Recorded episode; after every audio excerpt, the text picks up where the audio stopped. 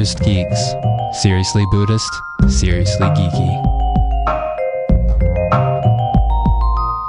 Episode 86 How Did Descartes Die? Join us this week as we speak with Dr. Peter Grossenbacher, Director of the Consciousness Laboratory at Naropa University, on the difference between Eastern and Western modes of inquiry, sensory awareness practice, and of the importance of contemplative education. This is part two of a two part series. Buddhist Geeks is supported largely by the generosity of our listeners.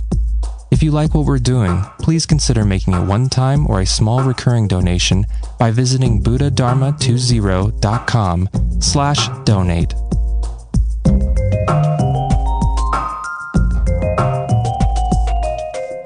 This is getting into a further question that I had for you about the relationship between the Western tradition as a whole and the Eastern traditions as a whole. And it's hard to generalize because there's so many different schools and streams of thought and practice in each of those. But just in general, I mean, what you're describing as common to both sort of answers that question that I had, which was how do these things relate and how do they contribute to one another?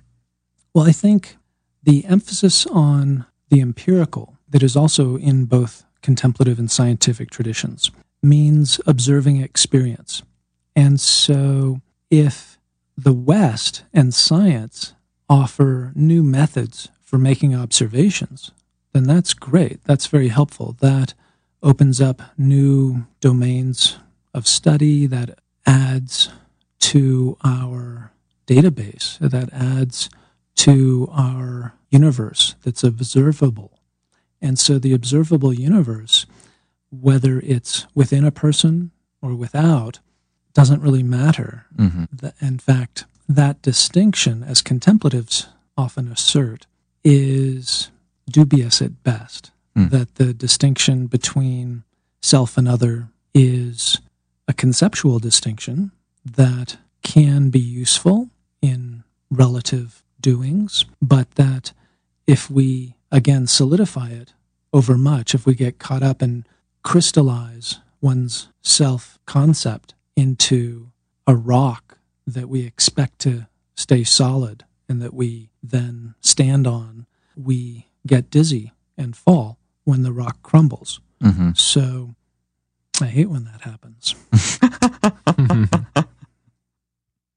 It seems like when I when I think about the Western tradition, when I think about many of the great philosophers, not all of them for sure, but in particular, like the Descartes, uh, you know, meditations. He was he was he was empirically investigating even his subjective experience and his beliefs and things like that, but he could couldn't quite let go of the assumption that he was a thinking thing. He was the thinker. He was the mind, basically. And I'm wondering if that is a difference that I see generally in the Eastern traditions is that assumption, that core assumption is often challenged in a really powerful way. Whereas in the West, like it doesn't seem to get challenged as much, maybe in certain schools of Christian contemplatives or of Neoplatonic folks that, that it is challenged, but not as a, a widespread type of practice. Whereas in the Buddhist tradition, the Hindu tradition, very much those kind of assumptions are, are questioned empirically. Yeah. Rene Descartes, he's the one who said, cogito ergo sum. I think, therefore I am. Do you know how Descartes died? No. Well, he was having coffee at a cafe, and the, the server came along and said, Would you like a refill? And he said, I think not. Poof! he disappeared.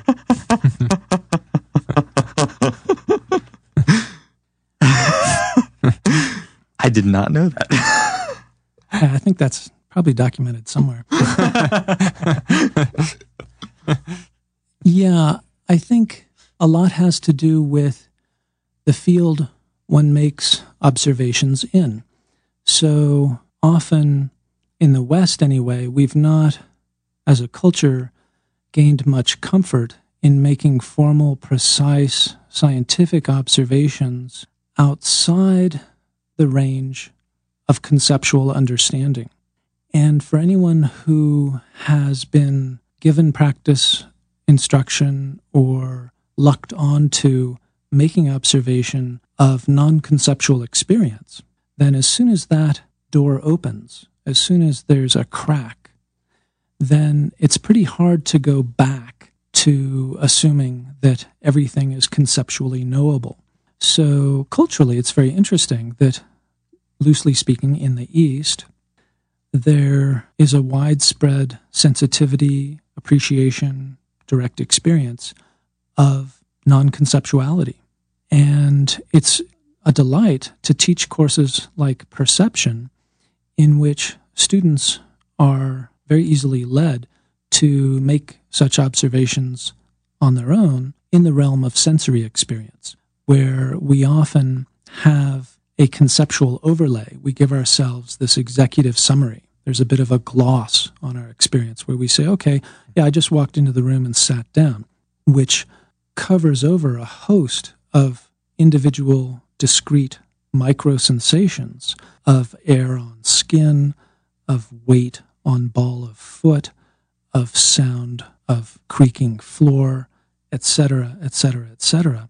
And so slowing down the mind and noticing more of the details of lived experience is an approach that's available to each of us in any moment and but seems to be m- more tied to the Eastern trad- spiritual tradition. I see that as a cultural artifact, but certainly true mm. today in this world. Right. But going forward, I don't want to get hung up about that as an educator. Right. right. Yeah, it seems pretty obvious that you're you really are trying to take the best of both worlds and create some sort of. It sounds like you're trying to create some sort of practice as well. That's that's unique. Is that true? Are, well, you, are you trying to create a methodology that's? Are you trying to become a guru there, Dr. Grossenbacher? Absolutely. yeah.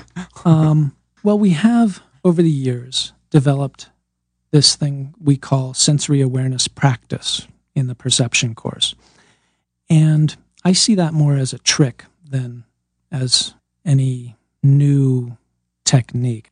Students in the class ask, "Oh, is this meditation or is this not different from meditation?"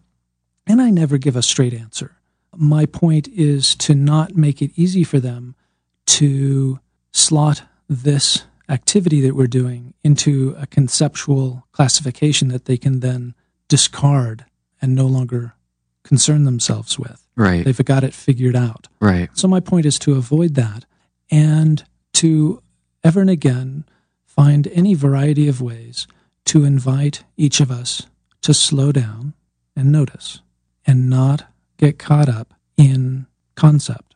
And though there are other realms, such as emotion and so on, we're focusing on something that's for many people readily accessible, which is the realm of sensory experience, bodily sensations, particular smells, tastes in different parts of your mouth, any and all visual experience, auditory experience, be it sounds that others might hear or auditory images that you might have of favorite songs or familiar voices, and really noticing the particularities of the raw experience. There's so much that when we zoom in can fill our awareness that it can actually facilitate the leaving off from conceptual thinking because there's hardly any room for it.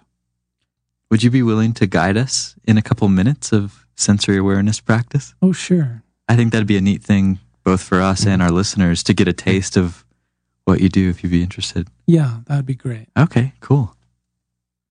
So notice your body. You're welcome to either remain in your current posture or to adjust it so as to be more comfortable. If you're driving a car or a bicycle or walking down a sidewalk while listening to this, you might want to pull over or take steps appropriately to safeguard your physical person. Not that we're in any way interested in leaving reality, far from it. We're just interested in taking notice of certain parts of our actual experience. Breathing, feeling what it's like to have breath moving. It's fine for eyes to be open or shut or anywhere in between. For starters, it's usually simpler to stay relatively still if that works for you.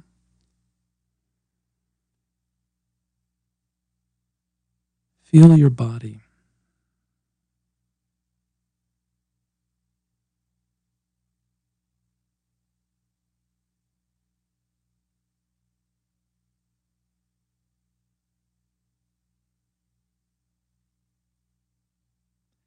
If you notice your mind trailing away in thought, simply come back to your sensations in your body.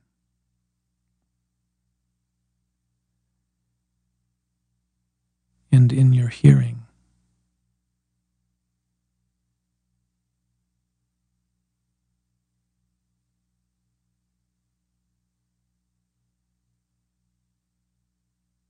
No need to label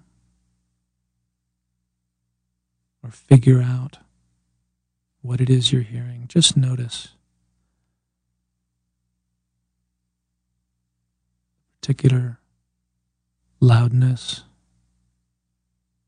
pitch, pattern.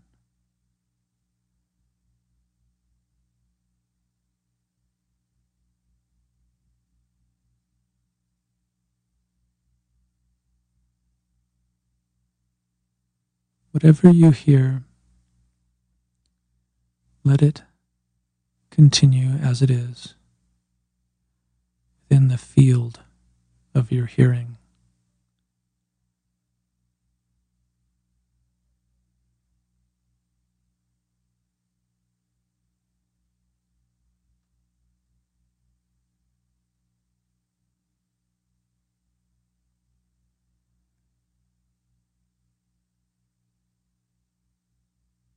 Still feeling your body and hearing. There's room in your awareness for whatever visual experience is occurring, whether images with eyes closed or whatever shapes appear before your eyes.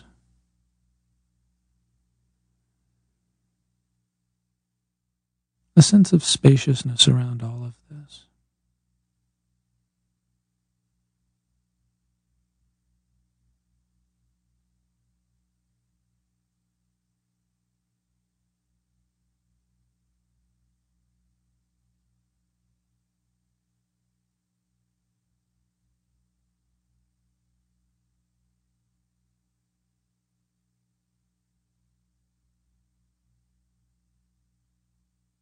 Good.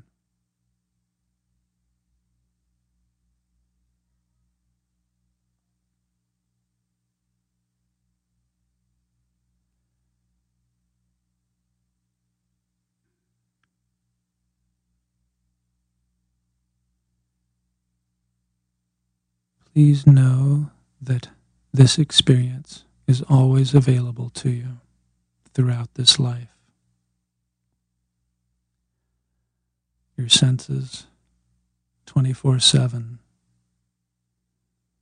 Make this available to simply rest and steep, even quietly sensualize in all this.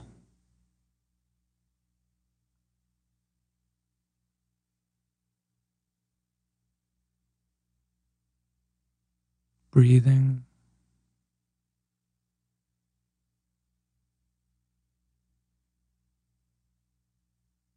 Feeling your body.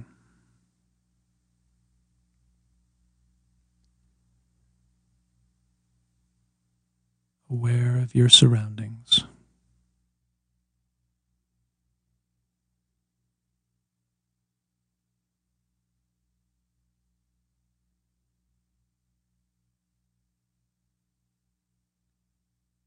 Sensory awareness never stops. Often it's a bit in the background as it merges with the rest of your daily life.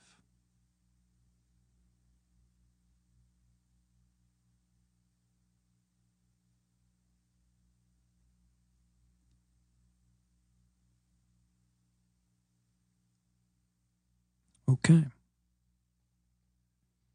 Great. Thank you. Cool. So it's interesting. Uh, when I took your class in perception, we you'd guide us through these uh, sensory awareness practice, and I, f- I actually find that it's really powerful. In part, just because of the language that you use, I find certain things that I grew up hearing, like loudness and pitch, that I just even though I've done a lot of practice in the Buddhist tradition, it's that the language is slightly different, you know, and and sometimes some of the languaging that you'd use in this sensory awareness practice, even though it's that they're very similar types of, of using the mind to observe reality, uh, like the, the language would just shift things for me in a way that it seemed more palpable. And so I don't know if, if that's anyone else's experience, but uh, I think that, yes, it seems personally that there's something valuable in that using language that's more common and precise in a way, like loudness and pitch and tone. So I just wanted to comment on that. Thank you.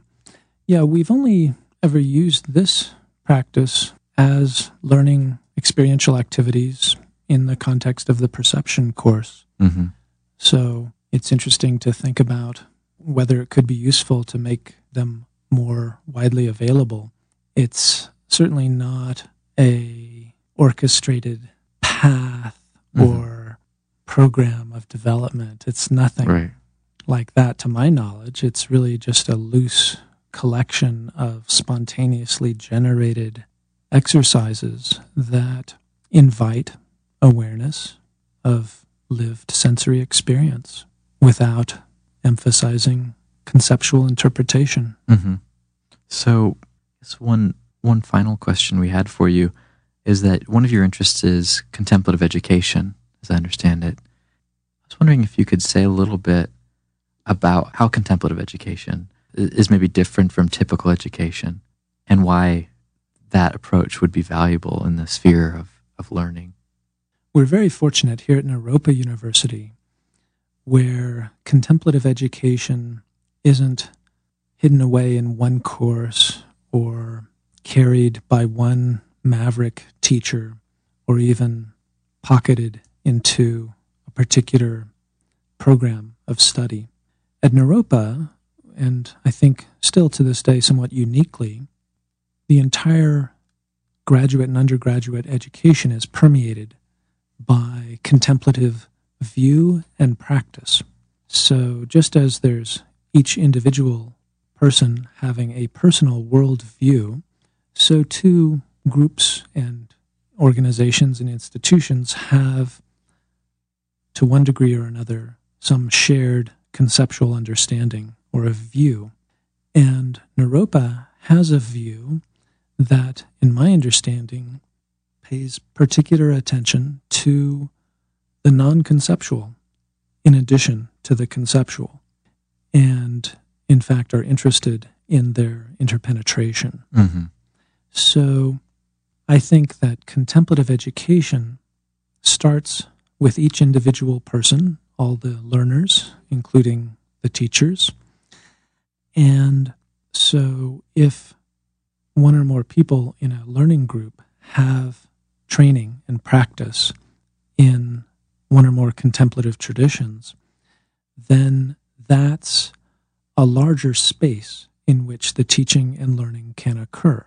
So rather than just trusting to luck and hoping that, well, since many of us are meditators, you know, good things will happen, Mm-hmm.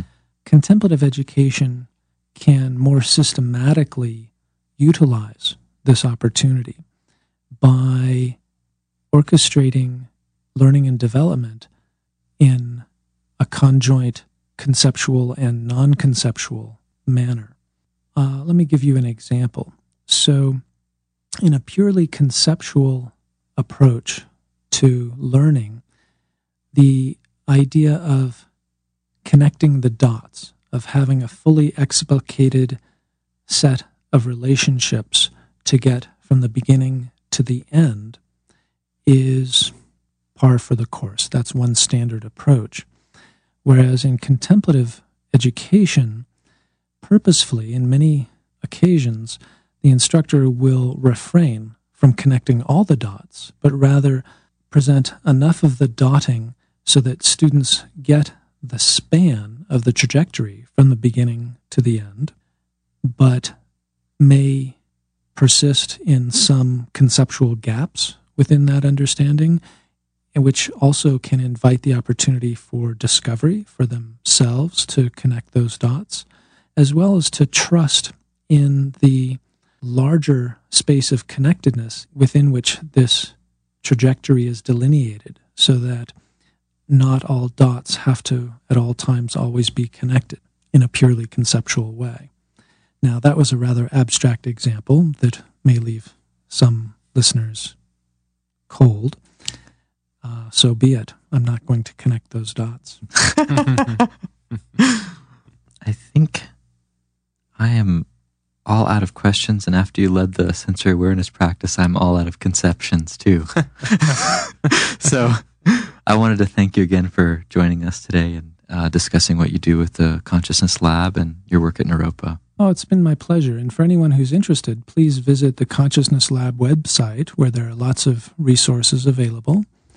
And that's www.naropa.edu slash consciousness. Okay, great. And we can put the link too on our site. Oh, great. Yeah. Oh, great. Mm-hmm. Yeah. And I'm certainly open to being contacted by anyone who's interested.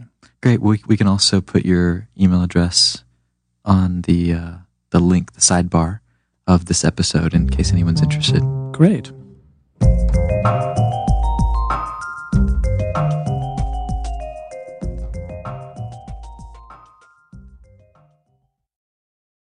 Join us for the fourth annual Buddhist Geeks Conference, hosted in partnership with Mindful Cyborgs and Shambhala Sun from October 16th through the 19th in beautiful Boulder, Colorado.